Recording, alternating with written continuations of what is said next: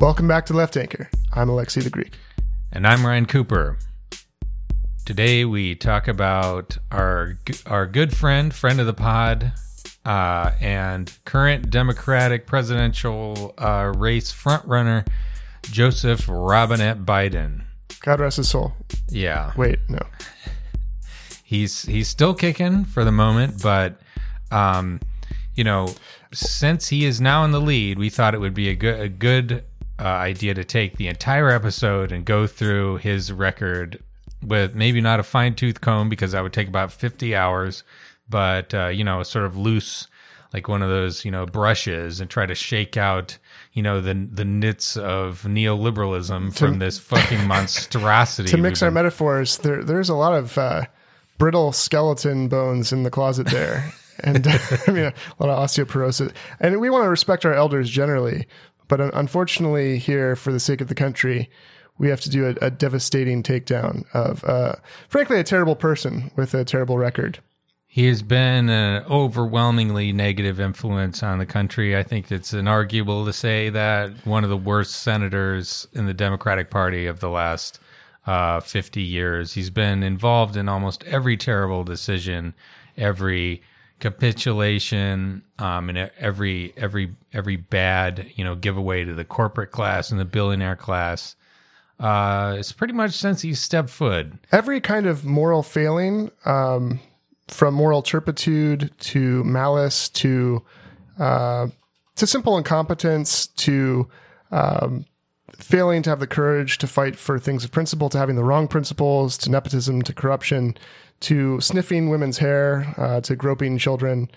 We have a whole whole lot to get into. It's it's going to be a long episode, but but worthwhile. And I, and I want to especially focus on this anti-Biden episode that I hope everyone shares with everyone you know that might possibly consider Joe Biden as a candidate, um, but also anyone who already is on board with hating Biden that wants to be armed with all the reasons to convince other people not to vote for him.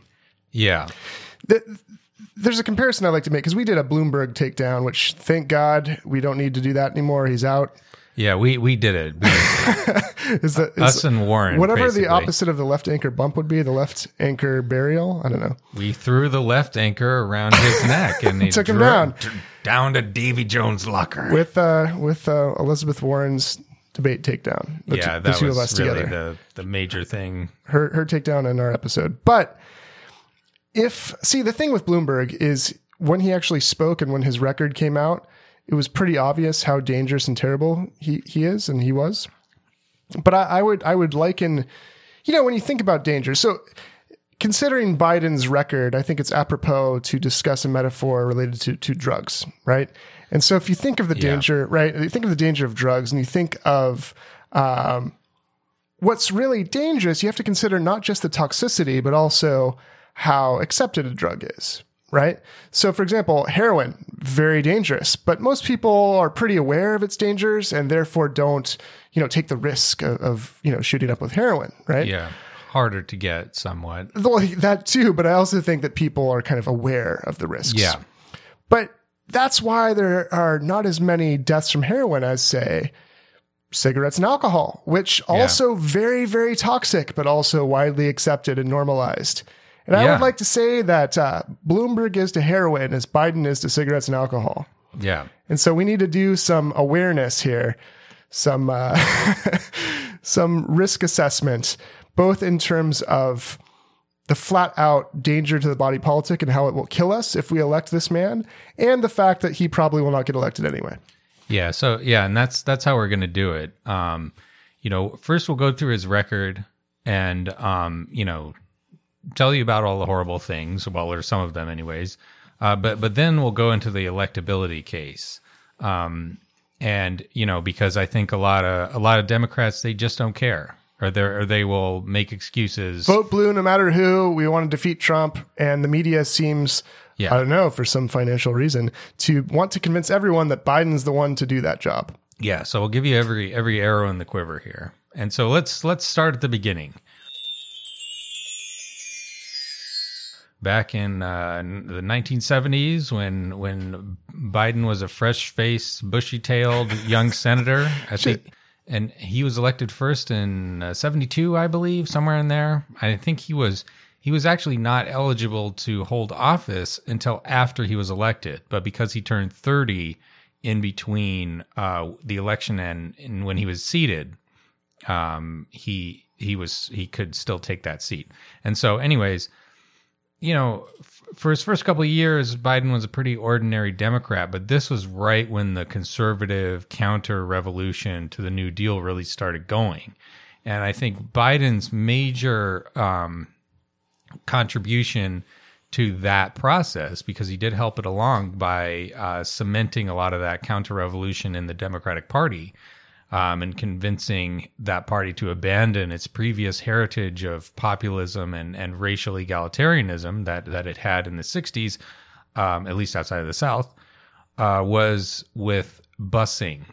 So, so back in the you know civil rights movement, uh, desegregation became a big thing, and and one of the ways that they uh, decided to accomplish that, you know, you, you you had all black schools, all white schools, and so they tried to desegregate the schools by using busing. And this became a very loaded term because the way conservatives framed it, like Biden, uh, was that it was forced busing, that you were taking uh, your apple cheeked white children and sending them into the ghetto with all the dangerous gang members.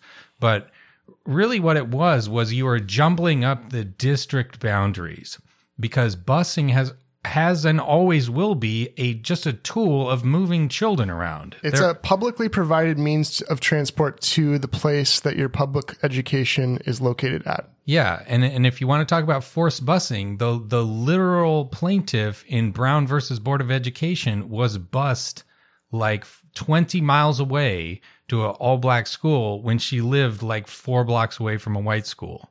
You know, so this busing in that sense, in the sense that It was always taking place Yeah, it, it was always taking place and it was taking place in exactly the same kind of unfair way. to segregate, Yeah, to, to, to carry out Jim Crow. right? And so they for for you know maybe maybe seven eight years there there was a real big push to say, okay, we gotta we gotta jumble up our populations so that the black children have access to the same educational resources as white children. That's the objective here.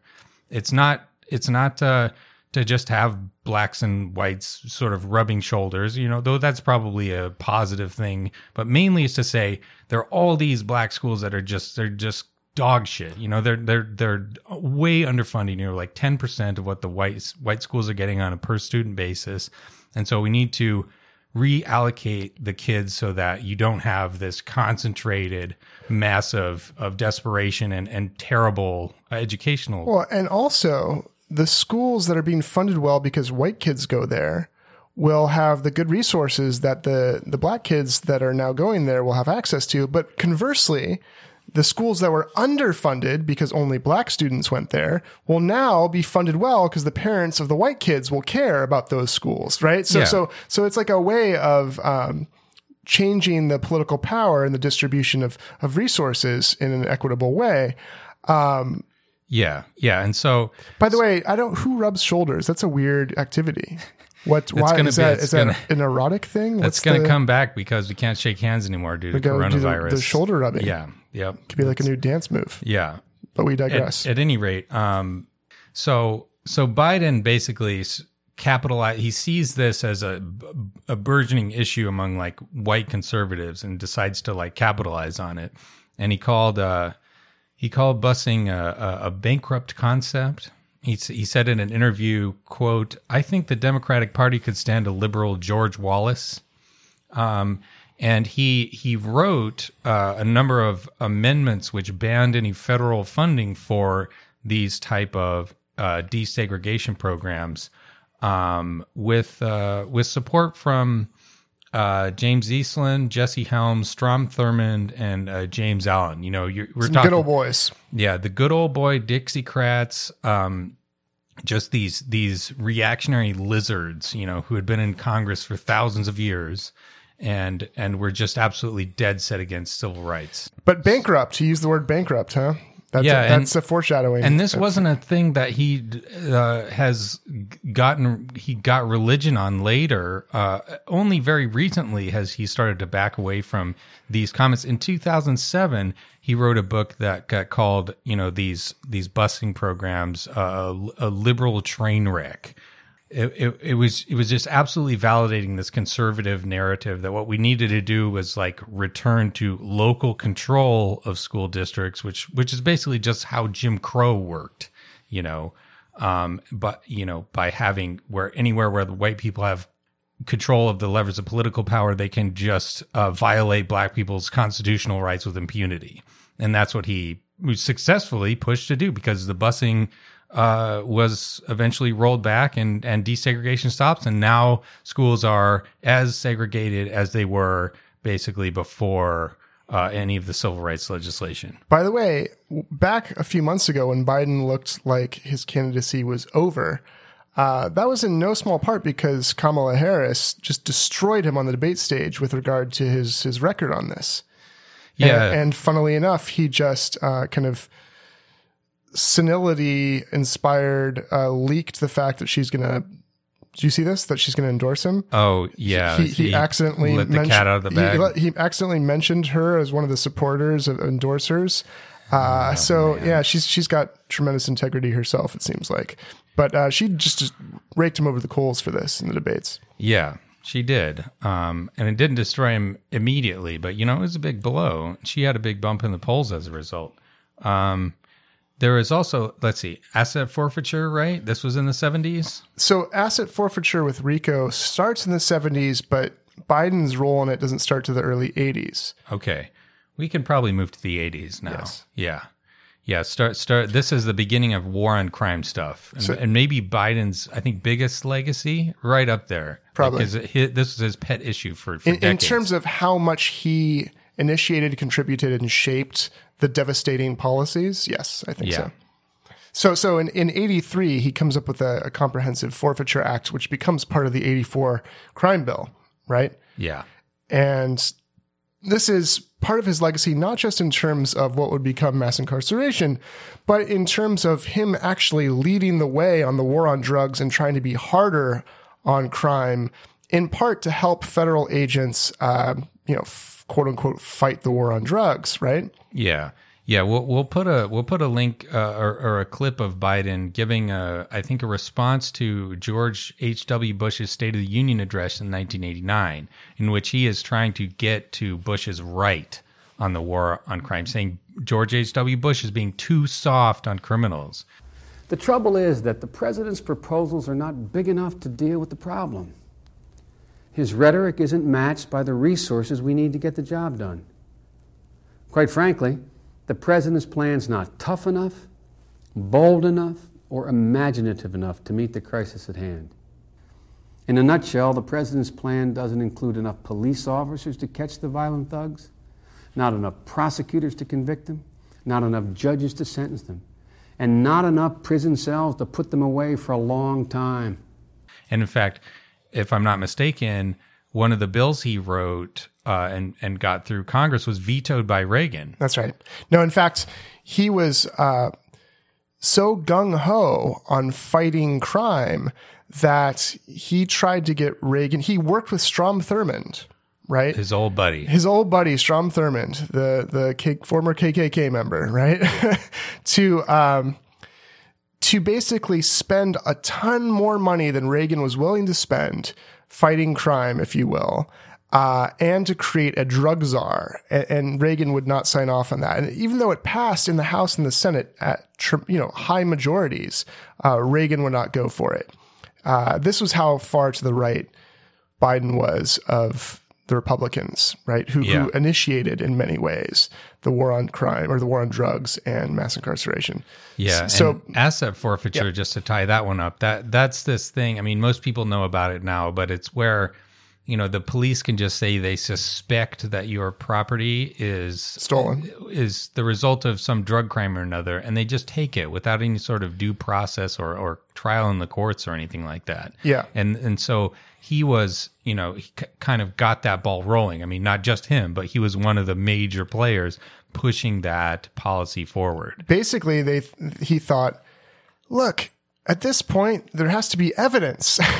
Imagine that. You have to have an indictment or some some actual evidence of wrongdoing in order to seize assets to take property from human beings. And boy, that's inhibiting the war on, on drugs. So wouldn't it be good if you could just lower the, the evidentiary standard? And wouldn't it be great if like federal agents, if they just kind of believed that maybe certain goods were uh, part of a drug deal. And they kind of believed that the uh, amount of, of the assets they were going to seize was commensurate with the amount that was done in the deal. Uh, well, let's just go seize those assets without any indictments or any actual uh, evidence of wrongdoing. Yep. Um, another big thing in the 80s, I mean, you have a number of crime bills, you know, um, as there this is i think when the infamous 100 to 1 crack cocaine powder cocaine. He initiated uh, that? yep that was him. I think he he actually wrote that part of the bill. That you know during the crack scare.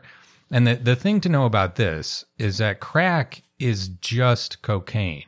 Like all you do it, it, it's the the the easiest and cheapest way to make freebase cocaine cocaine that is not a powder it's a it's an oil um, and therefore you can uh, smoke it um, and get a dose. You know, because if you try to smoke powder cocaine, it will burn. Um, you can't you can't take it that way. You have to snort it.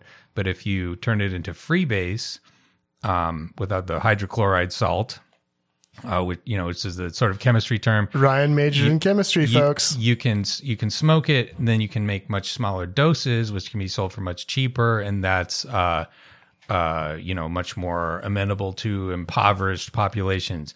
And, um, you know, all you do is you take some regular cocaine and you just boil it with baking soda to get rid of the hydrochloride salt.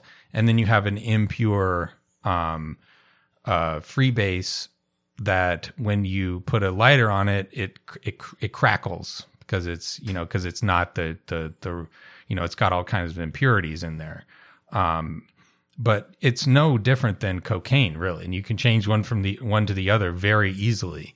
Um, it's just the fact that crack tended to be used by poor people especially poor black people. And so they jacked the the uh, because uh, when you when up. you dilute it right you're able to sell more of it right yeah and so so you can profit off of less of it because of the way that changing the um, the kind of composition of it so it can be smoked um, makes it cheaper by the actual amount of cocaine. Yeah, the amount. right? Yeah, the dose. Yeah, the dose, right?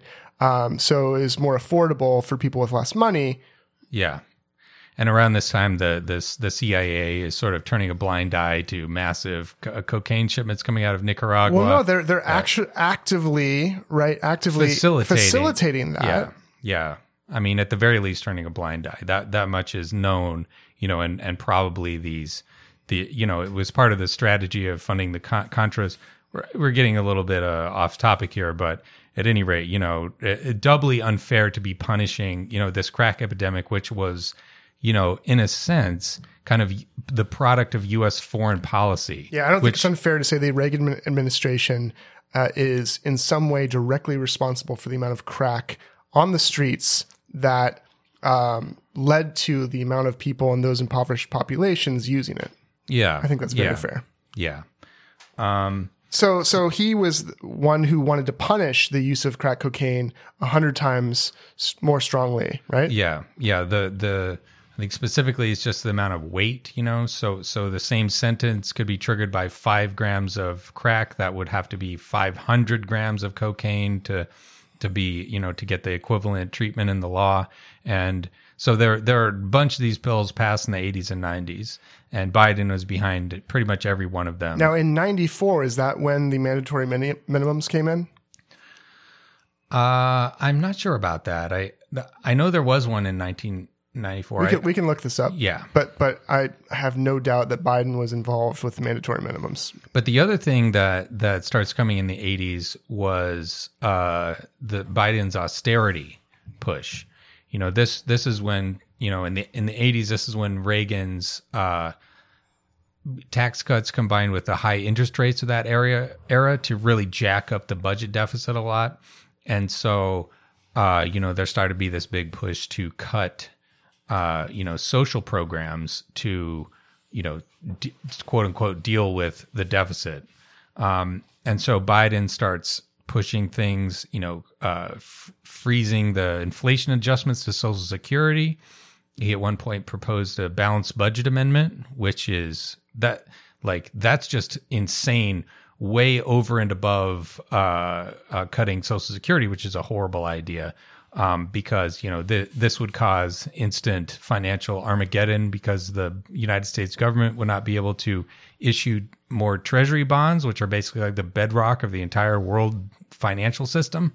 Um, you know, re- Republicans have proposed this now and then, and it's uh, uh, you know every economist from the most left wing to the most right wing says like this is in, in, completely insane. You know, you, you can't just mandate. Sometimes the government must borrow. Um, but you know, the, it's all about proving, you know, your toughness and, and this, you know, sort of gives you a window into this still ongoing kind of moderate, whatever you want to call it, um, style of neoliberal politics in which, you know, the, the, wise statesman has to force the American people to drink their tough medicine in order to govern responsibly because that means pain. That means inflicting pain on on the people. I want to be clear. I don't know how many times we have to to to do this, but the idea that a Joe Biden or the neoliberalism that he represents is moderate or centrist is insane because yeah. what it is, it's a political choice to inflict tremendous harm and pain on populations of people that redounds to the benefit of the wealthy and powerful, right? Yeah. And that is an extremely, it's the opposite of a moderate or temperate kind of approach to, yeah. to, to policy, right? That is extremely radically harmful. And, uh, and the idea that this is the adult in the room is is just a, a myth and a terrible one, and is part of why I analogized it to alcohol and cigarettes. This is this is the normalization of something very harmful.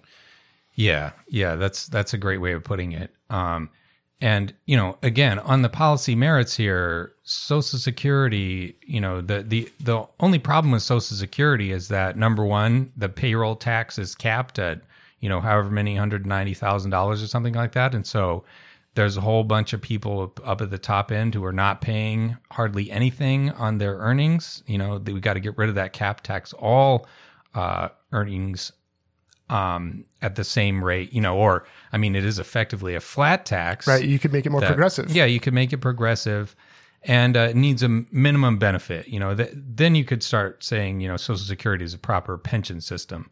Um, and that's just a question of, of uh, you know, bumping the revenue up a little bit. It do- doesn't need to really, you know, you're, you're talking about slight changes to to make it more functional. No, so so uh, what we're saying here is Biden is either stupid on policy or he's malicious. You know, it's a little yeah. unclear and it doesn't even really matter what combination of the two. But uh, so far in the 70s, 80s, and into the 90s, he's bad on racial justice, you know, in favor of busing, um, spurring on deregulation. He's involved in multiple crime bills and leading to a war on drugs and mass incarceration that's harming all kinds of populations, especially people of color. Uh, and he is, you know, focused on austerity either because he doesn't understand it or because he doesn't care about the harm that it does. Yeah. Yeah, and then a, a, further point on on Medicare specifically, you know, but Biden's proposed a lot of Medicare cuts over the years. We we got to stop this spending. We can't afford it, which is nonsense. But the Medicare argument is particularly noxious because um, you know there there is a you know a projection that that says if you just go back and you know and you say well here's the growth of medicare spending and it's going to keep going up and, and medicaid too and so you know we got to do something about these programs or they're eventually just going to consume the entire federal budget because you, you know you can't just have like 5% increases year on year on year but the problem with that is not the generosity of the benefits. The problem is the prices. The prices just keep going through the roof. Um, you know, and so cutting away at it, it, raising the eligibility age or whatever, making people pay more copays and so on. It's not, a not addressing the driver of the problem. No, it's yeah. completely pointless because, you know, you just keep progressing further. Now, Eventually, a single tablet of aspirin is going to consume is going to cost you five hundred trillion dollars. You know, Ryan, it's almost as if you're saying the uh, fluctuations of the market shouldn't determine the price of things. It's almost as if you need to fix prices in some way that's controlled by the government. Yeah, yeah, and and so you know th- this is your Medicare problem. Medicare, you know, it's it's embedded in this uh, this horribly dysfunctional healthcare payment system that uh, is it, it- it's just the cost is spiraling out of control. That is definitely true, but and but it's not only true in Medicare and Medicaid; it's true in the private sector, even more so in the in the employer uh, provided health insurance. And so, the easiest way to tackle the cost problem would be to put everyone on Medicare. Then you have the greatest possible leverage over prices, and you can just dictate what the going rate's going to be. What are you saying? Wait, Ryan, are you saying we could give Medicare for all? is that what you're implying? That- Yeah, we're getting off track again. But again, th- this is indicative of the, approach. uh, utter lack of uh, sensible policy behind this sort of pose of being a responsible, you know, fucking statesman. It, it, it like th- th- utterly obvious uh, errors of analysis that that he pushes for 30 years. because it benefits, and we'll get to this later, it benefits certain industries and certain lobbies and certain donors, Yeah. right? To Yeah. to mimic this kind of nonsense about austerity, right? And Yes, there's it a does. so there's a reason we'll get to this again that when when Biden did so well on Super Tuesday, that immediately healthcare stocks went up. Yep. So Yeah. But yeah, you have so you have busing, deregulation, austerity, uh, cu- cuts to Medicare, um, cuts to Medicaid. You have the crime bill, and you have, of course, his inability to stand up for Anita Hill when Clarence Thomas Yeah. is nominated in the '90s and early '90s. Yeah, 1991, I believe. Uh, you you have the Clarence the Clarence Thomas uh, nomination. He's, I think, maybe the most consistently right wing. Um, you know, eh, you can go back and listen to our Corey Robin episode on this. Uh, wrote but- a brilliant book on, uh, on Clarence Thomas, "The Enigma of Clarence Thomas." yeah, I so you should read the book, but also listen to the episode. a dyed in the wool reactionary. And Anita Hill uh, accused him of sexual harassment. And Biden just bungled these hearings horribly. He was the chairman of the Senate uh, Judiciary Committee, I believe, that did these hearings. That's right. And um, just totally, you know, not only uh, sort of condescended at her, you know, treated her as a hostile witness, um, but also reportedly did not allow uh, two other accusers to testify. And you know, it was, it was like a, a early flickering of the sort of Me Too, uh, m- you know, th- movement, you might say. And one of the reasons why you know so many women over the years have decided like. Fuck it, I'm not going to say anything. Look at what happens. That's right. Biden comes and, after and you. this is a nominee by George H.W. Bush. So, so this is someone who's nominated on the other side of the aisle. Just uh, um, Yeah. imagine if he's treating somebody in the oppositional party this way. Um, he won't back up the rights of women, uh, right? And, and it's just uh, an incredible indictment of his character to uh, to not even line up with his own politics in a way that would be fa- like it would have been favorable for him to defend someone who was basically making allegations against the opposition party's nominee. Um, but you know, forget doing the right thing. He was standing against justice in order to you know make nice with the opposition party. Yeah. What for whatever reason, you know, he he, did not he did not con- conduct a thorough airing. It could be blindness, you know, it could, Yeah. but but like at that point again, does it matter if it's malice, you know, if it's conscious or or if it's just the fact that he can't see injustice because of his his privilege, because of his blindness? Yeah, and back then, you know, politics was not nearly so polarized, and um, uh, uh, what's his name? Thomas only got in by a couple votes. It was very close. And if Biden had done a real prosecutorial, you know, kind of inquisition or or whatever into these charges, uh, I think it's a, a t- totally fair supposition that Thomas probably would not be on the court right now. Right. and be somebody else. So that's the that's the beginning of the 90s. You you mentioned deregulation. We haven't actually gone into deregulation that much, but I think the big uh, you know, Biden's been a big corporate f- shill, Look, you know, he, he's from Delaware, right? Yeah. And so that there's a, there's a reason that Delaware is the place that so many people decide to incorporate, right? They're corporations.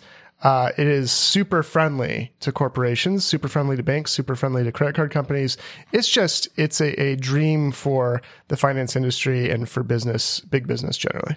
Yeah, I'm, and Biden is uh, not as friendly to to banks in most of his career as like the New York senators because the New York, uh, you know, the the banks are still located most of them in New York. You know, you don't have, you know, what what Delaware does is basically let, you know, you, can use our sovereignty as a sort of flag of convenience and set up a post office box and and register Shell corp- companies, yeah. Um, but, you know, he, he was a big friend of credit card companies, but nevertheless, um, in uh, I think 1994 and again in 2000, two big financial deregulations um, passed. Biden voted for both of them. You know, they passed by big margins. Uh, but you know, th- this was the the stuff that basically set the stage for 2008. 2008. That's right. Um, and you know, But wait, there's more.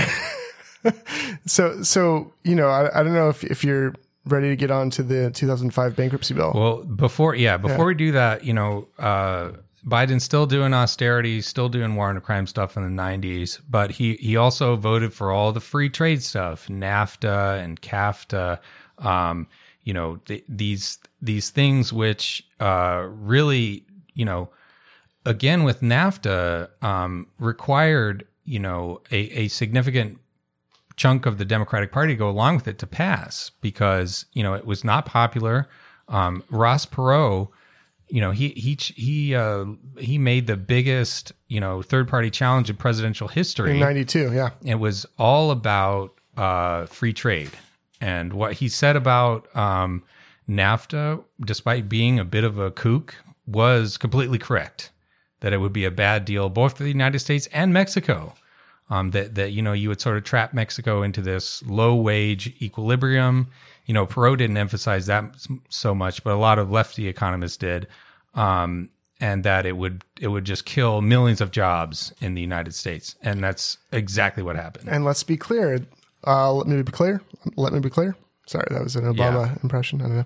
That part of why Trump was able to defeat Hillary Clinton in the in the Steel Belt Rust Belt was because of her record as a neoliberal uh, and her Yep. husband's record as president on these trade deals. And and, Yeah. and Biden is just as bad and just as culpable. Yeah. Oh, and also permanent normal trade relations with China in 2000, and that's the big one. That's the really big one. NAFTA was Thousands bad. of factories get shut down. Yeah, and that's when the trade deficit with China completely explodes. And uh, you know, Biden was there on that one too. Um, but yeah, into the 2000s. So Oh, you know what? We've got the Iraq War coming up here. yeah, we voted for the Patriot Act, of course. Oh yes, of course. Voted for uh, the war in Afghanistan. Even Bernie voted for that one, so I guess we can't hit him too hard. But he For voted which? For which one? uh, war in Afghanistan. Yeah. Um, so so only one congressperson did not do that. Yeah. And and and Bernie has owned up to to that mistake. That's true. Yeah, he said that was the wrong vote, and he was right about that. Um, but the Iraq War is the big one, um, and and he not o- not only voted for that, you know, he is is currently claiming that he just immediately turned against it. That's a lie. He was to, he defended it. We'll stick the clip in in a speech at the uh, Brookings Institution in like July uh, 2003. Said it was the right decision. He'd he'd make the same vote again to vote to go to war in uh, I believe it was October 2002, somewhere in there, late 2002. Uh, the authorization to use military force. Some of my own party have said that it was a mistake to go to Iraq in the first place and believe that it's not worth the cost, whatever benefit may flow from our engagement in Iraq. But the cost of not acting against Saddam, I think, would have been much greater. And so is the cost, and so will be the cost, of not finishing this job. The President of the United States is a bold leader and he is popular. The stakes are high, and the need for leadership is great. I wish he'd use some of his stored up popularity to make what I admit is not a very popular case. But I and many others will support him when he makes the case. Um, and that was, you know, the the the I would say the biggest uh, bonehead move in the history of American, but the most purely stupid uh, move in An- American. an unforced error Yeah. that there was no actual reason to even countenance that cost hundreds and thousands of lives, including civilians, and trillions of dollars. So blood and treasure beyond, um, almost beyond imagination. It's hard to even conceptualize. Yep. And he was right there on that one. Um, but the, the the other big, you know, you you previewed it, but the the other big thing that Biden finally got through, you've been pushing it for years. In 2005, he got the bankruptcy bill passed. And this basically was, you know, it's part and parcel of the whole Social Security shtick that, like, up oh, the American people are too soft. They're getting too many luxurious benefits. They're abusing the bankruptcy system. It's so reactionary. This like there there is so many there are so many policies that show how much he actually hates working people and um, gives all kinds of privileges to the wealthy and the powerful, but punishes the working class and the poor and people that are marginalized. And this is just another instance. By the way, if you have student debt, you can't discharge that in bankruptcy because of Biden and because of this 2005 bankruptcy bill. Yeah, just about impossible to get rid of that. And for everyone else, you know, uh, the the bankruptcy bill im- imposes stiff means tests on. Uh, I believe it's Chapter Seven bankruptcy. That's right. Which is the the normal, you know, the the kind that's actually Wipes the, the slate clean. yeah, the the actual bankruptcy plan. You know, you can't make so much money, you can't have so much in assets. You know, it's you got to be like pretty far down the uh, income ladder to be able to do this, and uh, it creates a lot of incentives to push people into Chapter Thirteen. I think. That's right. To reorganize. yeah, which is not real bankruptcy. It's just like a re uh, financing sort of thing where you keep on paying and you don't actually get rid of any of your debt. That's right. Um, we have an episode we can link to with Yeah. Emma Caterine on this. Yeah, exactly. And and you know the the whole theory of it was was that um, you know people were taking advantage of this. You know, and when you go into the statistics and you look at it, uh, that was complete bullshit. It was it was just not at all the case. You know, there there even before that there were uh, enormous uh, incentives against you know declaring bankruptcy. People would do it. Um, you know, only as a last resort, except in the case of rich people who can use, I believe it's Chapter 11 bankruptcy. And Donald Trump did did this a number of times. And these are the people, you know, if you have lots of money, you actually can abuse the bankruptcy process too. You know, if you if you have a failing business or something, you can loot out all the assets into a protected account, declare bankruptcy, get rid of all the debt. I, I don't want to make this too obvious and too simple, but there is a consistent theme here that the weak and marginalized get punished, the rich and powerful get helped. So, in Yep. terms of mass incarceration, the war on drugs and, and crime, you have marginalized populations getting punished and harmed. Uh, you have cocaine, which is usually done by white people with, with means and with wealth, not being punished right at one one hundredth of the of the the sentencing that crack cocaine is being punished. You have uh, the Iraq War, which is sending you know people of color and people that are poor uh, to throw their bodies on the line so that oil companies can benefit. And indeed, during the Obama administration, we're getting ahead of ourselves here. Uh, Biden actually uh, worked with. Um, you know, the Iraqi Prime Minister Maliki in order to allow oil companies to benefit from the oil in Iraq and not have to pay as steep a price. So, so literally the blood and treasure that is spent at the, um, you know, expense of the marginalized, the working class, the poor is like symmetrically, you know, is, is, is in parallel with the benefit that redounds to the rich and powerful. And the same thing holds true with the bankruptcy bill. The same thing holds true with all of the different areas where he is buddying up with the conservatives. Yep. Um, and this probably gets us to 2008. You know, we're we're leaving quite a lot of stuff out. You know, in the interest of time, but uh, you know, 2008, um, Obama picks Biden as his, you know, to- basically token white guy, token conservative white Democrat to sort of balance the ticket and reassure, you know, sort of Rust Belt, sort of Reagan Democrats or whatever, you know, that that he's not a, you know, secret Muslim radical, and um, you know, as part of that deal, Biden Biden said that he wanted to be sort of, you know, a top member of the administration and Obama agreed to that, and I, and I believe held held to it. And you know, Biden was in the room um, for all you know all the key decisions.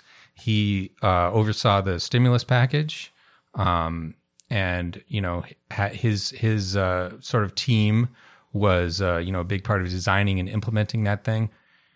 And uh, you know, so he is party to you know, though he, you know, he wasn't ultimately responsible, of course, because it was Obama at the top but he was party to all of the worst decisions of the Obama administration, often in a very direct way. Which you went into great detail. and um, we can link to that episode too that you did recently, Ryan. Um, but if you want to just briefly mention what some of those terrible mistakes that again redounded to to harm those that were not so well off.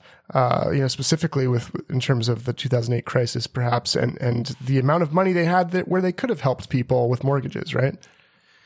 Just to re-summarize, I guess um, the bailouts gave Obama and his team tremendous leverage over the financial system, and they chose to basically just reinstate the status quo as best they could, and help the banks. Yeah, and this is sort of part and parcel with Biden's whole, you know, don't upset the apple cart when it comes to the rich and powerful. Uh, see, politics. Ryan, you don't want to pit Main Street against Wall Street, is the line. Yeah, that yeah, that's something he said many times. Which really means you just give Wall Street whatever they want. And that's exactly what happened with the homeowner uh, assistance program, HAMP, Home Assistance Mortgage Program, um, which basically just turned into a backdoor bailout for the banks. And one reason was that, you know, according to you know administration insiders, you know, economist Austan Goolsbee thought there was about 750 billion dollars of negative equity which is to say, you know, homes mortgage debt, uh, which is greater than the value of of the homes. You know, after the bubble collapse, they're underwater. Yeah, yeah, underwater in their mortgages. Um, uh, Christy Romer thought it was about a trillion dollars, and you know, so the logic was, well, the banks can't eat that loss, and we can't give them a trillion dollars in subsidies, and so therefore the homeowners are just going to have to eat it. And that's exactly what happened. About 10 million people were foreclosed on, and untold millions more just yeah. had to keep paying on these inflated mortgages. Just a direct transfer of wealth from uh, homeowners to the yeah. banks who had these worthless subprime I assets. Just, I just want to be clear here that this is your typical uh, socializing the risk and privatizing the profit and socializing the costs, but privatizing the profit. Th- this is one of many situations where you know, the overall economy, GDP, would not necessarily be helped by what's being done, but the interests of the banks will be helped, right? In the same way that like Biden set up through the bankruptcy bill of 2005 a situation where student debt would be unable to be kind of uh, cleaned out in bankruptcy.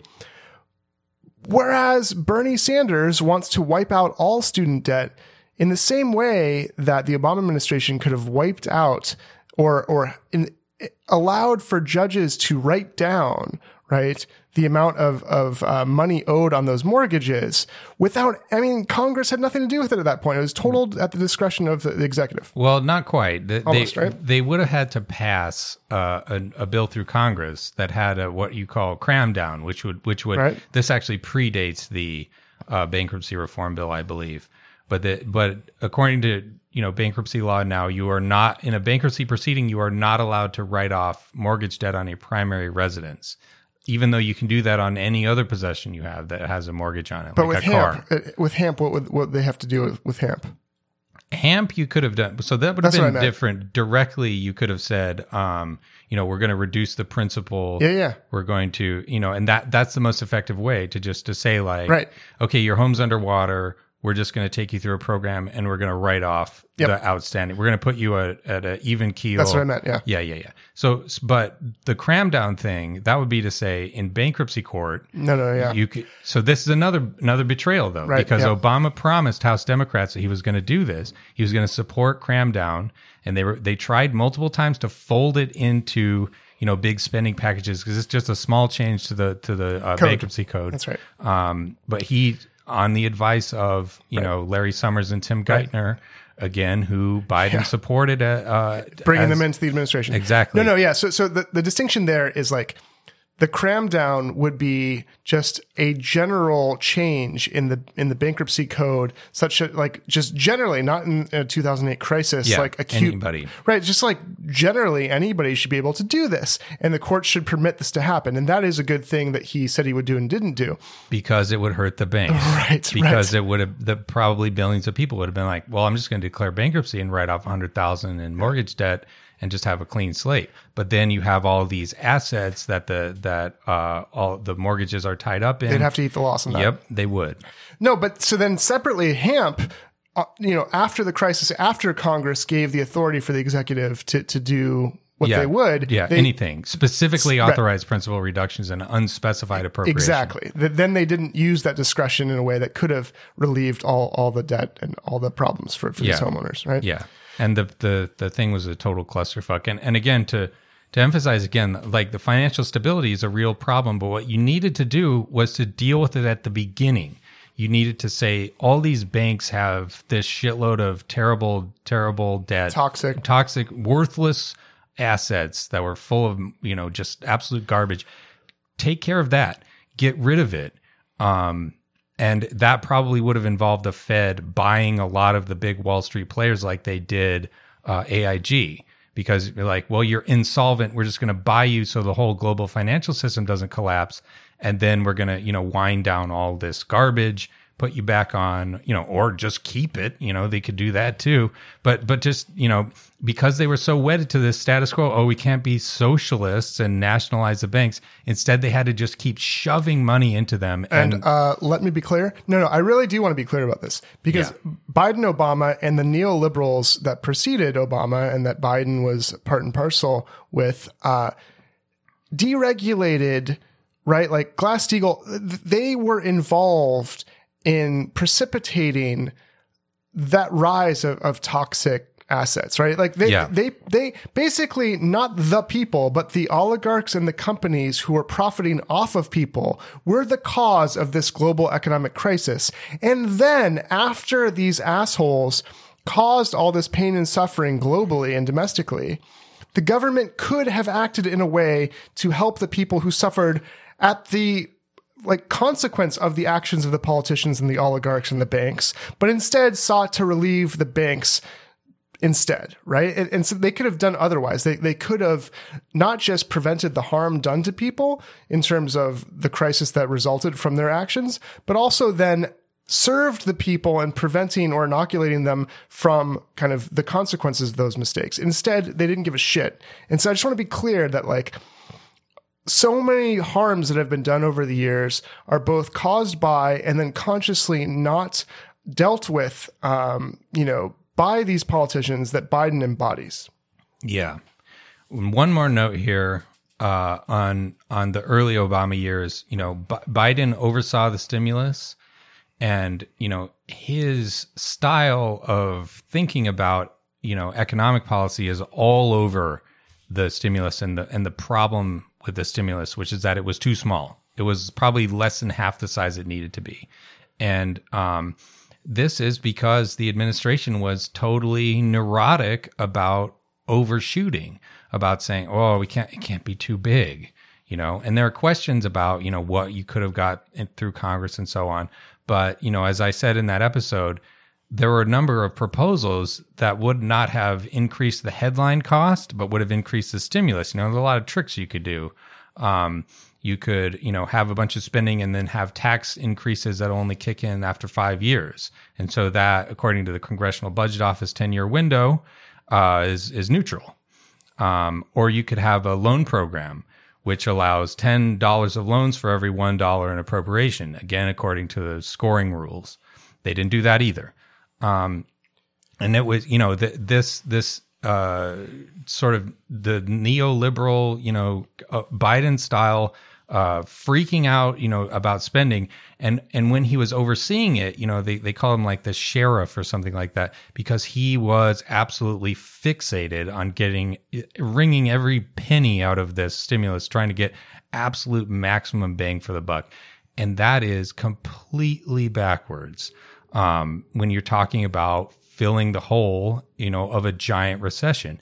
You just want to fling money out the door as fast as you can because if you don't uh, fix the problem in time, then you have this the recession keeps going on, and that if you don't, you know, get the you know if you don't fix the the crisis, then the waste of resources in terms of the you know potential you know output continuing to be well below capacity is way you know orders of magnitude larger than any sort of money you would save on you know 10 cents on a length of pipe or whatever. And i just want to be clear here again that the idea in kind of neoliberal economics that you care about the the wealth of the nation to to reference Adam Smith and you you don't you're not as concerned with the distribution who gets what but you want to grow the overall GDP right that is not being done by these assholes, right? Like even the fact that so today, um, friend of the pod, Marshall Steinbaum is one of the main contributors to a study that shows if you canceled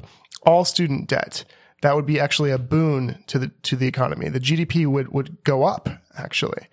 Um, that is not something on offer except for Bernie Sanders and Elizabeth Warren when she was in the race, because despite the fact that it would be good for the economy, it rewards the wrong people. It helps the wrong people. Yeah. And, and, and in the same way, the, the debt and the deficits created by unlimited spending for war, whether it's the Iraq war or the seven different countries that were bombing with drones, right?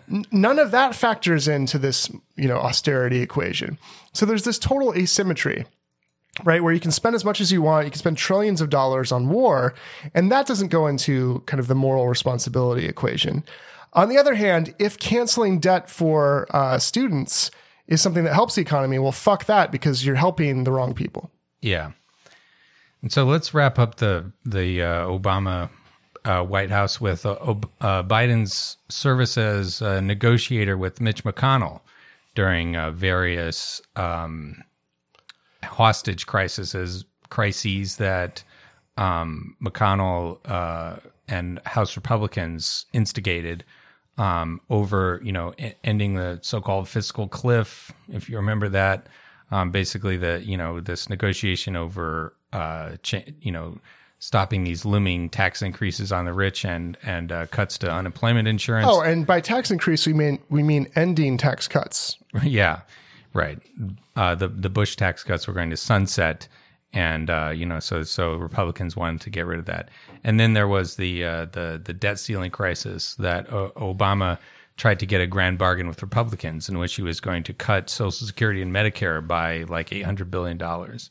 By the way, a crisis which is totally manufactured because there's no reason we need to have debt ceilings. Like this is something that just we create by choice as a government. Yeah, it's a total. It's a just a accident of policy, basically. Um, but there's a there's an article by uh, Branko uh, Marcetic in the in Jacobin that I want to just read a couple of segments here about these negotiations.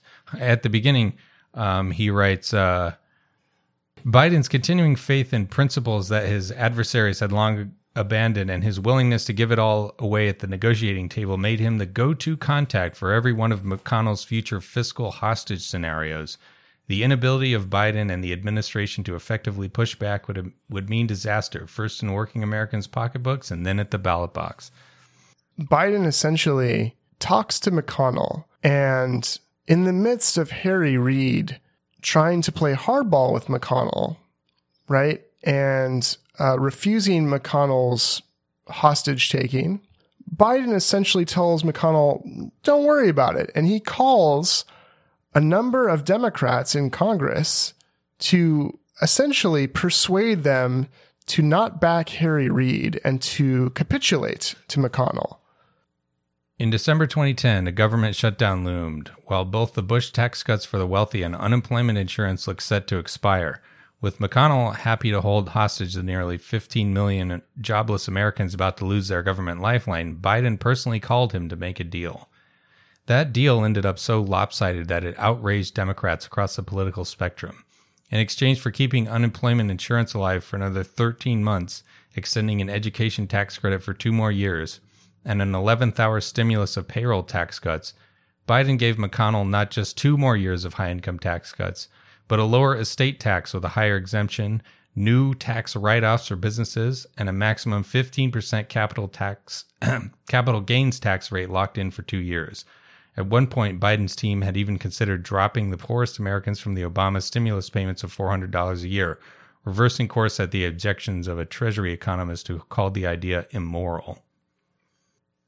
So that was the first the first instance here. And the second one, you know, about the the uh, you know this grand bargain we're referencing. And we'll get into this more, but there is a danger in the idea that Biden is uh, more likely to unite the country by facilitating bipartisan agreements, right? Yeah. Because the results of the bipartisan agreements achieved by Biden historically and in the future are essentially capitulations to the reactionary right. Whether by incompetence, malfeasance, or um, malice, or just betrayal of principle, Biden has a record of working with Republicans to basically enact conservative and reactionary policies. Yeah, so here's Marcetic on the uh, grand bargain negotiations. Uh, in 2011, with the looming debt ceiling this time as a bargaining chip for a GOP militantly opposed to any tax hikes, Biden once more sat at the negotiating table. As his opening bid, Biden offered cutting 4 trillion in spending over 10 years, with a 3 to 1 proportion of cuts to new revenue, before later proposing 2 trillion in cuts to general spending, federal retirement funds, Medicare and Medicaid, and at the GOP's urging, food stamps. To put this in perspective, the post 9/11 wars that Biden had backed would total 6.4 trillion by 2020. At one point, to the confusion and horror of a fellow Democratic negotiator, Maryland Representative Chris Van Hollen, he suddenly called for 200 billion more in cuts that had never even been discussed. And so the only reason that didn't happen was because the Freedom Caucus would not support even that slanted of a compromise. Right. They they uh, they said no tax increases at all, and so the whole thing just blew up, and it ended up being a just sort of status quo. Um, so, but this this gives lie to the idea that it's better to get something passed than nothing passed. Yeah, yeah. You know, we've spoken before about uh, bipartisan compromise, and uh, you know the the method of bipartisan compromise that somebody like Bernie Sanders does is you just you know you look for areas of commonality like with the Yemen vote you know to just say like hey we agree on this one little thing. Let's do something about that. But that was tremendous the Yemen vote. Yeah no it was. How many votes do you get to end war? Very few. Very few. Yeah but uh you know if you're talking about Republicans wanting to cut food stamps, Medicare, Medicaid, Social Security, and unemployment insurance, and all this other stuff, well, then you just you're fight just, them. You're, you're, functioning as a as a Republican otherwise. Yeah, you you make them do that and if they if they if they can, you know, and then if if you're ever in a chance to beat them, well, then you take it back. You know, you you don't just give them half of what the the shitty thing that they want just because you want to do compromise for its own sake. And and to be clear, I don't think Biden's dumb in these instances. I think that he's getting He's conservative. Yes, he well, agrees he, with Republicans. He agrees with them insofar as he's helping his his banking buddies, like he's helping the donor class of the Democrats, you know, at the expense of people generally who are harmed by that compromise. So the as we transition into present day, I think just a a quick comment on Biden's current platform, which is, which is like across the board, like sort of okay for the most part. You know, he supports a lot of decent stuff. Um, you know, uh, rolling back war on drugs, let the states legalize marijuana if they want. You know that it's it's not as good as Bernie's or Warren's platform, but like it's far to the left of. He's been pushed to the left because of Yeah. Bernie and Warren. Or at least they sense that's what's popular now. You know, Yeah, who knows what he'd actually do in, in office? yeah. Um, but but a couple things I think are worth noting. His climate plan is Shite. not, not good. I think got a D plus from Greenpeace. Uh, maybe like a D from the uh, Sunshine Movement. I think I saw an F minus, which, by the way, I'm a professor. I don't think that grade exists. I think F and you fail, you fail. You don't need to fail minus. yeah, But um, yeah, no, I think I think that's right. So so did did you dig into why his climate plan is so bad? I think it just it, the the scale of it is much smaller. You know, he he uh, he doesn't want to stop all drilling on federal lands, uh, just on on uh, you know wilderness areas and so on. Um, But I don't. How's that possible with someone as bold as to say, "quote No one's standard of living will change." I that's that's a, that's a Biden quote Yeah. in, in this in this. Uh, so so that's the beautiful thing is his his ability to assuage the donor class. No one's standard of living will change, and that's beautiful because it tells the rich, "Don't worry, you'll still be as rich and powerful," and it tells everyone else, "Don't worry, you'll remain as fucked." Yeah. Um. The uh, you know, regardless of details, his climate plan is patently inadequate to the scale of the problem. He's not going to ban fracking. He thinks natural gas is a bridge fuel. Um. But his healthcare plan is also shit. Uh. You know, he wants to build on the Affordable Care Act. Um. And in some some somewhat like some decent ways, he wants to increase the the subsidies and um, you know uh, kick up the Medicaid expansion a little bit. But Folks, he is not for Medicare for all. There are people voting for Biden that think he is for Medicare for all. Folks, No, he is not. No. Um, but I think more importantly, Jon Walker has a great piece on this in The Intercept. We'll link to it. The Affordable Care Act has a lot of technical defects that Biden evinces no understanding uh, or, or recognition of. Uh, for example, you know the the the uh, way that um, the Affordable Care Act allows you allows insurance companies to give different plans to different age groups, and so depending on your level of health, the best uh, uh, buy for you can vary a lot depending, you know, on your your status and your uh, age. So if you are an uh, uh, young person with a lot of uh, health problems, the like platinum plan is the best for you. But if you're an old person with a lot of health problems, the bronze plan is better for you um, because of like complicated technical dif- differences in the way that like the sort of subsidies are calculated and so on.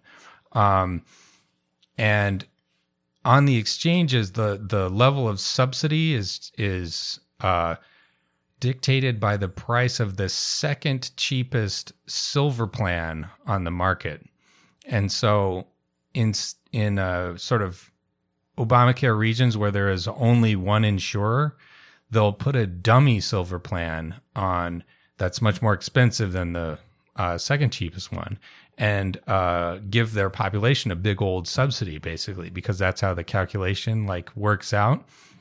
But in blue states where they've made active efforts to try to push as many insurers into the marketplace as possible well then the uh, margins get competed down and there's basically no difference between the uh, che- the cheapest and the uh, second cheapest silver plan and so the premiums are much higher and there there are a number of other like weird technical things that blue states seem to have no idea that that are happening and are just leaving money on the table and leaving their populations uh, uninsured um, because the fucking law is so complicated and dysfunctional. Right? It seems like it'd be better to make it simple, just to give Medicare for everyone. I don't know. Yeah, this is the thing. You know, the the American government is clearly like one of the more incompetent ones, and yet we force it to do these incredibly difficult, and- Intricate. yeah, You know, we we overcomplicate things, right? We can't do just very simple, obvious things,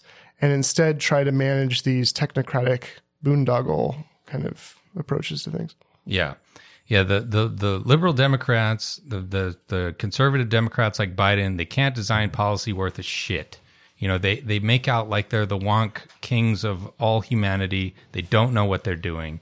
and it's much much more sensible and dare I say technocratically efficient to just have a universal program where everybody's in it. The rules are very straightforward, and there isn't ten thousand pages of Now, bureaucracy. to be fair to to be fair to Biden, because he said he couldn't recognize the problem with that.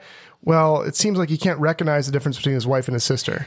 so that's I think it's only fair to say that he's not good at, at recognition. Yeah, and this maybe transitioning to current day now, um, and the Biden campaign and and the the electability case against Biden. Um, Because this seems to be the reason that people support him, Yeah. shaped by the media narrative. yeah, this this is why uh, you know d- Democrats, by all indication, you know, they weren't selling what what they weren't buying what Biden was selling in 2008, 12 years ago. He came in third in Iowa. He got like one percent of the vote and dropped out. Um, it's just fear now. They think that there's been a narrative implanted that Biden's the most electable, Bernie is not. Therefore, we must go with Biden. Um, you you almost hate to, to to even talk about this because who the fuck knows, you know? Um, but like everyone has pundit brain, um, and you know you you, you we got to get over this hump at least to to to talk about weaknesses and strengths. So, well, I wouldn't say that Biden's guaranteed loser. Nobody knows. There are certain things you can point to which certainly will matter in a campaign. And while Biden maybe could win, you know, maybe coronavirus will cause a huge recession and Trump will just be turfed out regardless of of who is running against him. In which case, vote for the vote for the better platform that will help people anyway. yeah. But anyway, we digress. Yeah, yeah. Throw, throwing away a gimme election on an absolutely dog shit candidate wouldn't that be the most democratic thing ever? But um, media clearly matters a lot in this election. It- you know, Trump got shitloads of free media in 2016. Um, the media would just constantly harassed Hillary Clinton about her emails. That was a single biggest covered story of the entire campaign. Um, created this aura of corruption around her there's going to be a lot of you know coverage and argument happening around Trump's specific weaknesses and uh, you know Biden's specific weaknesses, and then and then conversely the strengths of the two candidates. And what Biden does is he harms the the Democratic case against Trump in every single area. He has all of Hillary Clinton's faults with none of her strengths. Yeah, He none has of Hillary Clinton's manifold virtues. he has he has all uh, so he has the corruption scandal, right? So it's not Yep. her emails, but it's Hunter Biden. Yeah, yeah, and and you know, so yeah, that I mean, right out of the gate, you know, uh, right now Bernie is getting you know dogpiled by the media um, because the media hates leftists, the media worships power. There was a article in the New York Times that was trying to whip up this uh, a, a frenzy over this completely anodyne, you know, sister cities project between Burlington in 1988 and and a city in the Soviet Union. I forget the name. Um, and that you know that's just this the type of thing that that they're doing now because that's you know the ideology of the mainstream press. But you are fooling yourself if you don't think they're going to not turn and do the same thing to Biden if he's the nominee. They're going to do a quadrillion stories on Burisma and Ukraine and uh, Joe Biden's son and his brother and all the influence peddling they've done. Which we should show the clip. He's terrible at answering questions about his son because he's just an asshole who is indignant when anyone says anything negative about him at all. Yeah, and well- just he's just besides his his senile brain, he's just so incapable of responding to actual criticism. That's your son over there. He had a job and worked for a gas company that he had no experience with gas or nothing. In order to get access to the public, for the president. So you're, you're selling access to the president just like he does. So you You're a got. damn liar, man. That's not true. And no one has ever said that? No one has hell proved with me. that? I see it on the TV. You see it That's on the all I gotta do is watch TV. it. No, I know you do. And by the way, that's why I, I'm not sedentary. I don't, I get up and, and, and no, let, let, let, let, let him go. Let him go. Look, the reason I'm running is because I've been around a long time and I know more than most people know. And I can get things done. That's why I'm running. and you want to check my shape on, let's do push-ups together here, man. Let's do, let's run, let's do whatever you want to do. Yeah, there was the, uh, the immigrant rights activist who asked him about Obama's mass deportation record. God, we didn't even get into that. Uh, but um, Biden said you should vote for Trump. In response to this, you know, what you know, what do you have to say about this uh, this awful thing you Same thing. He, he, there was like a was it like a Jay Inslee supporter or something, or, or Tom Steyer supporter? I forget. Somebody who's really concerned with climate change. Uh, another person he told, "Well, go vote for Trump." You know, Yeah. And so so um on the corruption question, uh you've just totally sandbagged the narrative against Trump. Right. Um, be, because critically, you know, I mean the the Republicans will try to do this to anybody. Hypocrisy But- argument, right? Yeah, I mean, well, they, you know, they'll try to they try to gin up a case about Bernie, you know, and like like Jane Sanders screwing up that college. But like the thing, the thing about Hunter Biden is that shit in Ukraine was Corrupt. Gen, yes, it was influence peddling. There is no way a guy who doesn't speak Ukrainian, doesn't know anything about Ukraine, recently washed out of the Navy Reserve for failing a cocaine test. Look, the reason that Trump can differentiate himself is because he can say, "Look, at least I'm being honest about my stuff." Right? Like, like, yeah, I'm picking your pocket. yeah, he- you know, he, he's he's calling everyone else out for pretending to be genuine, to pretending to care, whereas really he's the authentic one. And like, there's a sense in which that's not wrong when it comes to the Bidens of the world. Trump is transparent about his fucking corruption, right? Yep.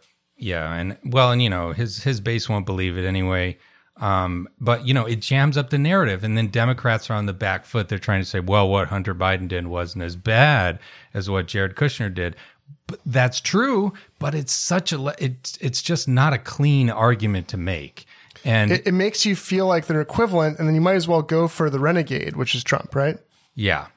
Yeah. And and the you know, the media is gonna be all over this because it, it again, it is genuinely skeezy to have your fail son Sit on the board. drop out. Yeah, getting fifty thousand dollars a month to For just what? for, For a, what? for a no show job where you are not doing anything And he knows nothing about anything to do with the work. So no, he is not a, a geologist. he does not know about you know Ukrainian gas formations. Um, then you know, secondly, uh, woman, you know, Me Too stuff. Uh, he could be the groper in chief. You know, he he he matches matches Trump grope for grope. I, think he, he beats Trump in s- sniff for sniff. I think he, he sniffs more hair than Trump does. it's the same story again. You know, n- n- a number of women have come come forward saying that that Bi- Biden did stuff that made them feel uncomfortable. Nobody's ever said he raped them. That you know, as tr- uh, at least one For Trump, per- yeah. person has pu- Yeah, yeah. publicly written that that Trump raped them, and and you know that's a big you know argument you could make, but now you've got this guy who there there's compilations of uh, on YouTube of him being really creepy and like again it's not what Biden has done it, it, it's not any even in the same ballpark as what Trump has done you know there, there's all the dozens of women who have accused Trump of sexual harassment or rape and um you know Biden it, it's just being creepy around women but again you know it jams up the narrative Biden, now Biden is a guy who touches and sniffs the hair of women without their consent ritually. Yeah, And- the candidate for lieutenant governor of Nevada, if I'm not mistaken. You know, he he's a guy who will use the, the word Shylock. You know, he'll say anti-Semitic things. He will uh, have gaffes where he basically equates poor people with black people. So so so like uh, in terms of faux pas regarding race, uh, in terms of um, things that are really you know sexual harassment and sexual assault in terms of lacking consent, he is a kind of maybe milder version of all the offensive things about Trump with regard to to race and gender? Yeah, and, and he allows the Republicans to make the argument like, oh, look, Democrats say they care about all they're this hypocrites. That's look right. at them. They put up this the this weirdo who's always got his hands all over women and little girls and stuff, and it's and it's just creeping everybody out. And And uh, you know, so pe- for people who maybe are cross pressured in that way, like they like Trump for some reason, but they're creeped out by his women stuff. Right? Like, they well, could say this guy's just as bad. who cares? You know, they're all every one of them's shitty, and so I'll just go with Trump in that way. And look, th- there is an argument if you compare, say, Jimmy Carter and LBJ. You can say that you're not voting for moral character in terms of the presidency. Jimmy Carter seems like a great, sweet guy, wonderful human being, terrible president. Yep. And you can say LBJ, what a prick. He was a racist. He was just an asshole. Uh, but he got shit done and was very effective. So, so you can see all kinds of rationalizations that, that, uh, one might make in choosing a president and ignoring character when there's not a strong contrast. Yeah, yeah, but uh, th- uh, there's no question that you know Bi- Biden is not any kind of you know get Medicare passed type of guy. Um, the other thing, again, same story on Social Security and Medicare. Trump has said on several occasions, um, he got baited into it by Fox News and saying like, "Oh, you're going to make some cuts to Medicare and Social Security," and he's like, "Yeah, yeah." You know, he, it's very easy to get him to agree to things. You know, he, Right. he's He's not confused. He's not very smart. Yeah, He doesn't understand this stuff. Incredibly stupid. But now he's back. You know, even after his budget, uh, proposed budget, written almost certainly by Mick Mulvaney, has massive cuts to Medicare um, and Medicaid. Uh, now we're going to nominate a guy who's been saying for 30 years we need to cut Social Security, Medicare, and Medicaid, and that allows Trump. And Trump's already Trump doing can it. legitimately run to the left of Biden on these economic issues. In 2018, you know, we've been through this with PolitiFact. Uh, Biden gave a speech at the Brookings Institution saying that Social Security and Medicare needed to be cut, um, that they needed means tested cuts so that rich people wouldn't be taking the benefit. You know, just as um, just as we've uh, said before, you know, the the the same argument for forever. Um, and now tr- Trump's already tweeting about it that uh, I'm going to save your Social Security and and and Medicare, and Joe Biden's going to take it away. And it's again, it's like I I kind of don't think that Biden would do that, though I don't think you could rule it out either, given his record of deal making and his continued insistence that he wants to make uh, bipartisan compromises or even have a Republican vice president. He floated that possibility. he he thinks that Republicans are quote good guys who mean well. I, I I said quote, but he didn't actually say it in those words. But essentially, his philosophy is these are his buddies that we just differ on, and we can make all kinds of deals. And then the, the kinds of deals that he makes serve Republican interests. Yeah. Yeah. And so that gives up another big argument against Trump that he has said, uh, he has said, and he has proposed budgets saying that he wants to cut Social Security and Medicare, whereas Bernie has been absolutely dead against that for his Consistent entire for career. decades. It would be impossible. You know, no, nobody would, would, would swallow the idea. There's idea. a reason that Trump has been scared since 2016 when he was worried that Bernie would be the VP selection and, and kind of leaked uh, audio came out that he was worried that Hillary would pick Bernie. Uh, and there's a reason he doesn't really attack Bernie hardly ever. He doesn't know how to attack Bernie because that guy has integrity and he's been consistent in his career. He can't pin him Yeah. down as part of the establishment. They'll come up with something, you know. I, I don't. Bernie's not. He's he would absolutely be savaged by Republicans, but the in those specific instances, he doesn't have you know the the the Gropey McGroperson uh, problem. He doesn't have the austerity problem. Um, he doesn't have the trade problem. That's another one. You know, that's Trump's signature issue. Trade. We're going to get rid of these bad deals. The bad deals, folks. We're going to get rid of them. They're just, it's been best, best deals. That's how he took down Hillary in part, right? The, Yeah. the corruption, the emails, and the trade deals. and Biden's been been in favor of all of these deals, you know, for, forever, and that's just another another potentially campaign winning uh, argument. You're giving up, you know. Basically, he can attack Bernie on socialism, which Bernie's been doing this move that I feel ambivalent about, but he says we already have socialism for the rich. I hate this in a number of ways, but like the point is Yeah. that there's a political choice to, as we've talked about, socialize risk and, and give subsidies to the wealthy, to the powerful, to the corporations. Let's actually give socialism to the people for once. And I think that's not a bad response. Yeah. And then I think, you know, the the biggest thing, and it's really starting to come up now, uh, is Biden's clear cognitive decline.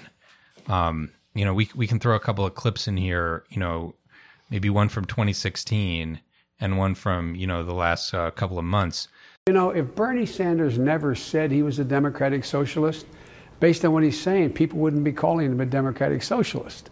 That's how he characterizes himself in sort of European terms, the democratic socialist parties in, in Europe. But, But why is she but- having trouble? well, I, I think that that Bernie is speaking to a yearning that is deep and real, and he has credibility on it. And that is the absolute enormous concentration of wealth in a small group of people with the middle class now being able to be shown being left out. There used to be a basic bargain. If you contributed to the profitability of an enterprise, you got to share in the profit. That's been broken. Productivity's up, wages are But stagnant. Hillary's talking about that as well. Well, it's but it's it's it's relatively new for Hillary to talk about that. Hillary's focus has been on other things up to now, and that's been Bernie's. Uh, no one questions Bernie's authenticity on those issues. And they So- question hers, you think? Well, I, I think they question everybody's who hasn't been talking about it all along. My name's Joe Biden. I'm a Democratic candidate for the United States Senate. Play the radio. Make sure the television, the, excuse me, make sure you have the record player on at night. Think about it. We hold these truths to be self-evident. All men and women created by go. You know the you know the thing.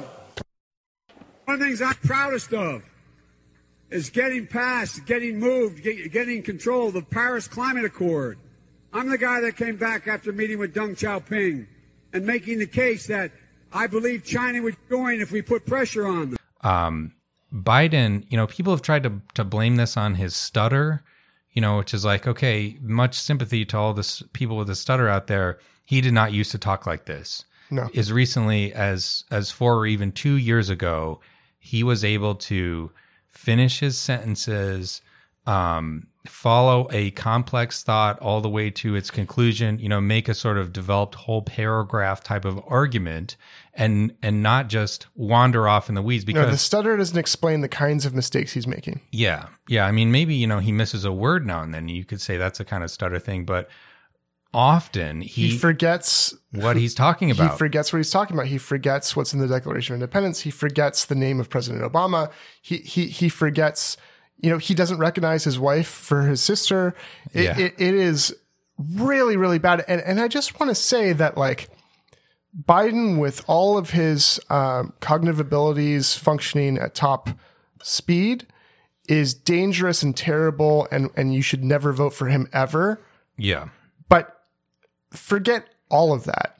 No matter how good his principles were, no matter how good, like if he had Bernie's record and Bernie's platform, if he had just your your dream of what a candidate's record should be, what a candidate's platform should be, what anything you could possibly think of, if you coupled that with his actual cognitive decline that we're witnessing right now, that itself would be a reason to say run away immediately. You cannot run this person for president.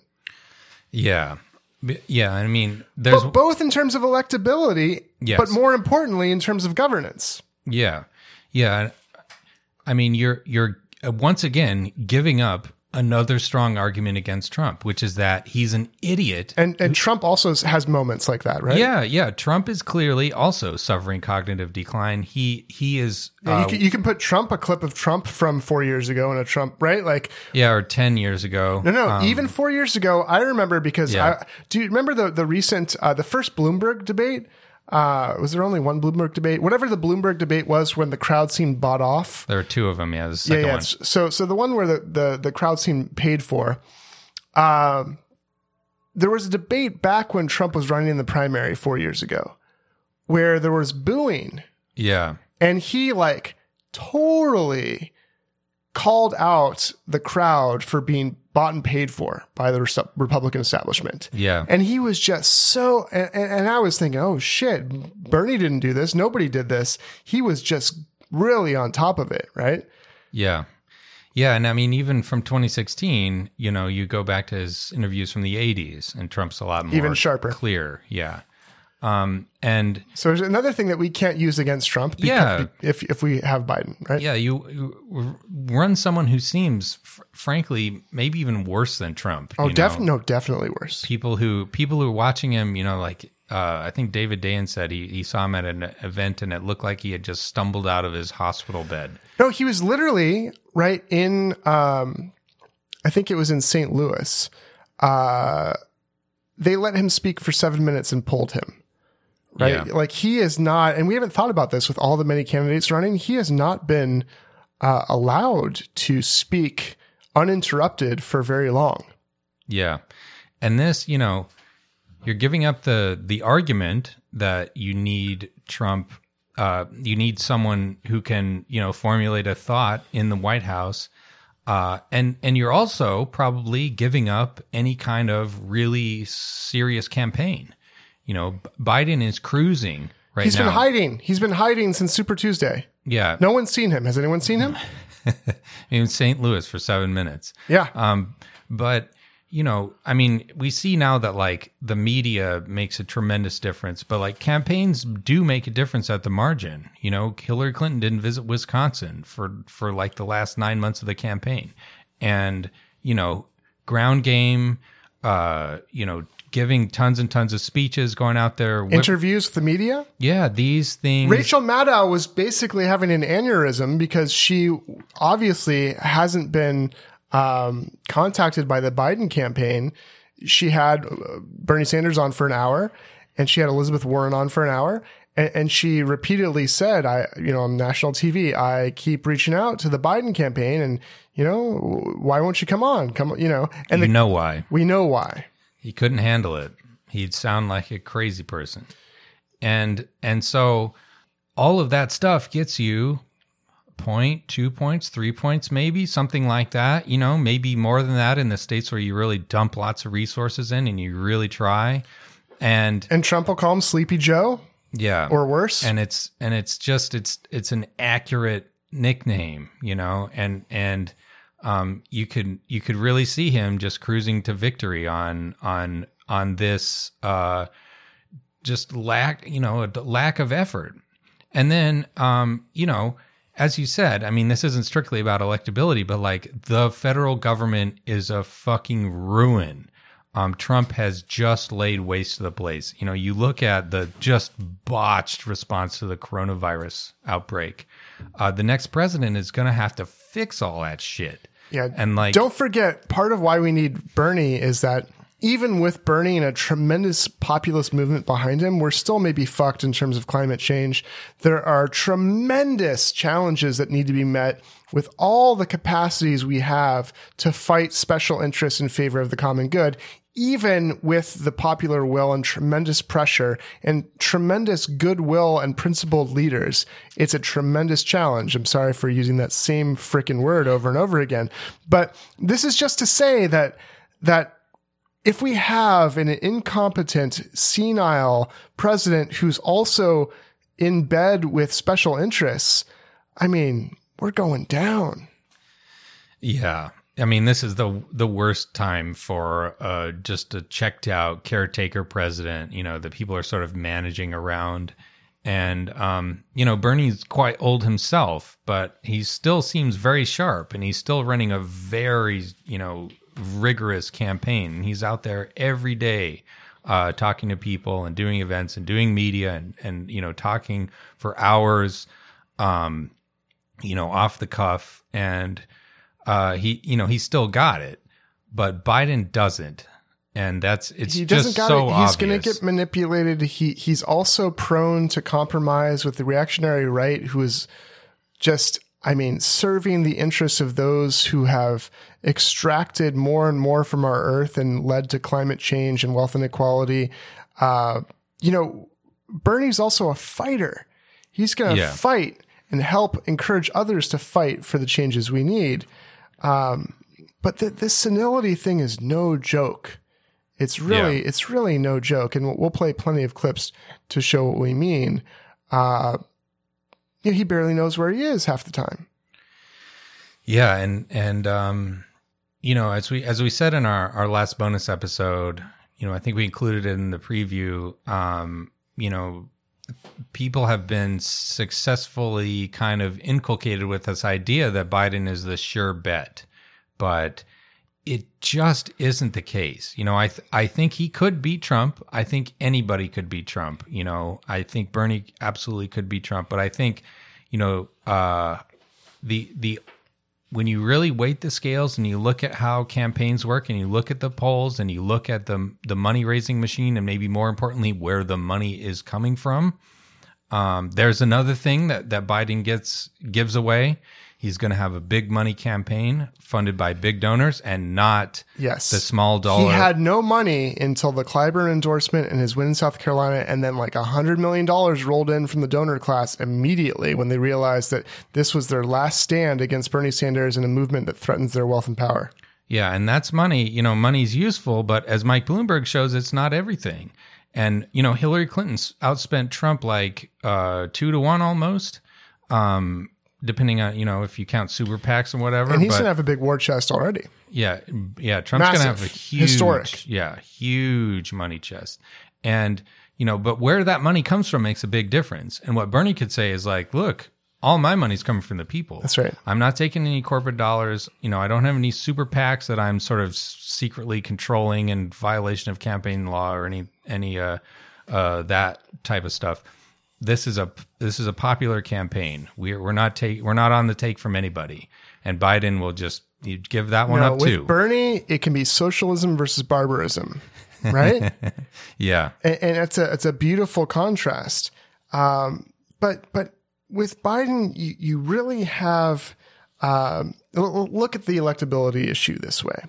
Anyone voting for Biden is either backing their wealth and power interests, right? It's a small small group of so in terms of voters, it's a small group. They have a lot of money, but it's a small group of voters who want to protect their financial interests. But in terms of like the populace, you have people who have bought into the media narrative, and of course, Comcast owns MSNBC, and there's there's a lot of motivated reasoning going on Yep. in these narratives. But people are being uh, convinced, and we talked about this last time. But a lot of new voters brought out by the Bernie campaign that drove away in a car with Bernie stickers uh, out of fear, voted for Biden at the last minute because they were convinced he's electable all these voters for Biden are voting uh, as anti-Trump voters. They they are afraid of Trump winning. They don't want Trump to win. It's not. I mean, there's almost no one you can think of who just loves Biden. Or there's. I mean, if you asked what is Biden's platform really about, what's he about as a candidate, no one knows. It's, it's I have nothing. I've never once heard or seen anyone cite a Joe Biden policy as a reason for voting for him. Exactly. Not once. So so basically everyone voting for him is an anti-Trump voter, essentially. Well, anyone who wins a Democratic nomination then will get those voters because they want to defeat Trump. Yep. Okay. So then you look at, well, wait a minute, if Bernie Sanders wins, right? Are you going to lose any of those anti-Trump voters? No, you're not. No. Will you gain will you gain voters that are pro Bernie for reasons not just anti-Trump? Yes, you will, because he has a tremendous movement, diverse coalition, a tremendous positive vision. Yeah. So yeah. millions of people would vote for him for a positive reason. Are you going to lose any votes uh, from those people if you put Biden in? Definitely. Yeah. Yeah. There would be a lot of people very disappointed. You know, some of them, you know, maybe you could say irresponsibly, but nevertheless, it is what it is. Such- It is what it is. They're they're not going to be happy about it. You're bringing you know? in Republicans, you're bringing in independents, you're bringing in leftists who don't usually believe in electoral politics. You have a millions more potential voters with Bernie Sanders. Yeah, and this, you know, the the the whole electability thing, uh, uh, and and turn Bernie's model so far isn't really turning out. It's it seems like, you know, the new voters are going for Biden, maybe maybe by kind of happenstance as we've discussed, but we haven't really got a big test of that yet because that would have to happen in a general election. You That's know, right.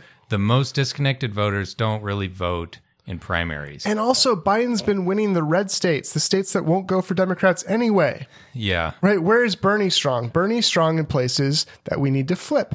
He's strong in the Rust Belt. He's strong in the Sun Belt. He is the guy who can make up those votes that Clinton lost. Yeah.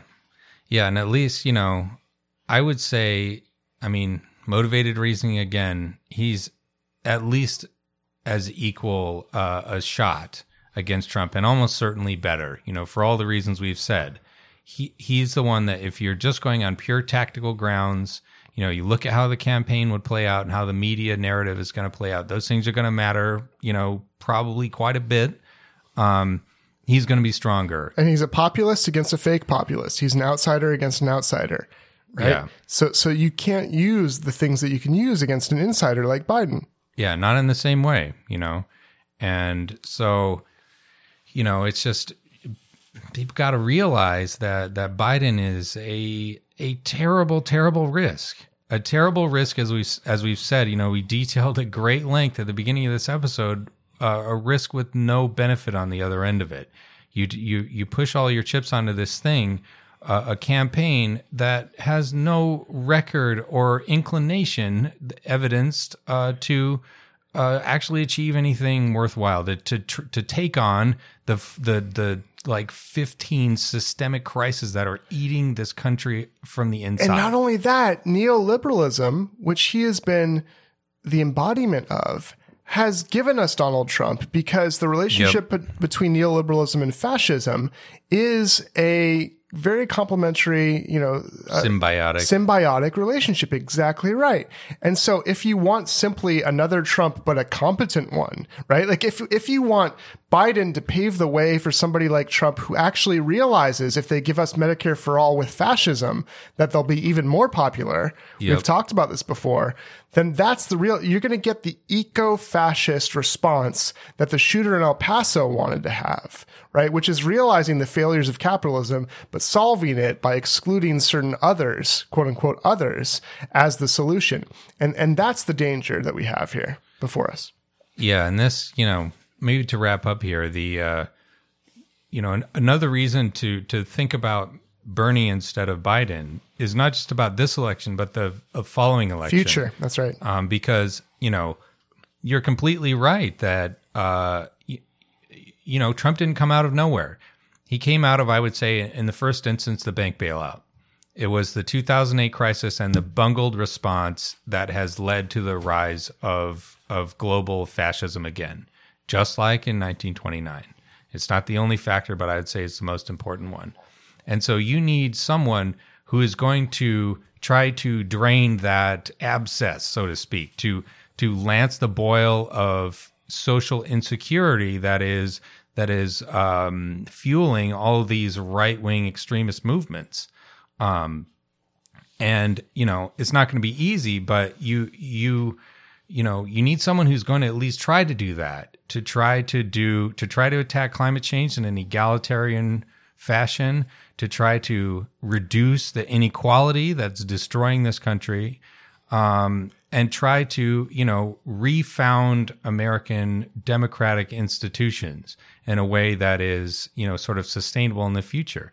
And you could maybe win with biden. I th- again i think biden could win but what happens after him? What sets back the movement. And look if you look at the exit polls it is the most clear thing is the division by age Yep. The future is with the Democratic Socialists. The future is with the young people who understand all these existential threats. They understand the need to be more collective in our responses to all these crises. They Yeah. understand that the future is with Alexandria Ocasio Cortez, Ilhan Omar, right, Rashida Tlaib.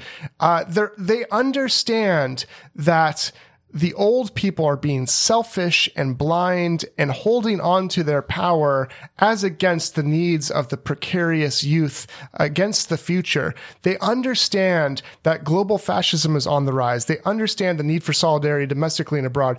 They understand that this pandemic of coronavirus, of COVID 19, is the perfect indictment, not just of the failure to have free public health care, right? Like that would, that would mitigate this terrible pandemic, but also the fact that we don't have paid leave, that we don't have all these things that show how interconnected our lives truly are. They see that all these problems are not just caused by, but exacerbated by our bullshit individualism that pretends we're not interconnected in the way we actually are. couldn't have said it better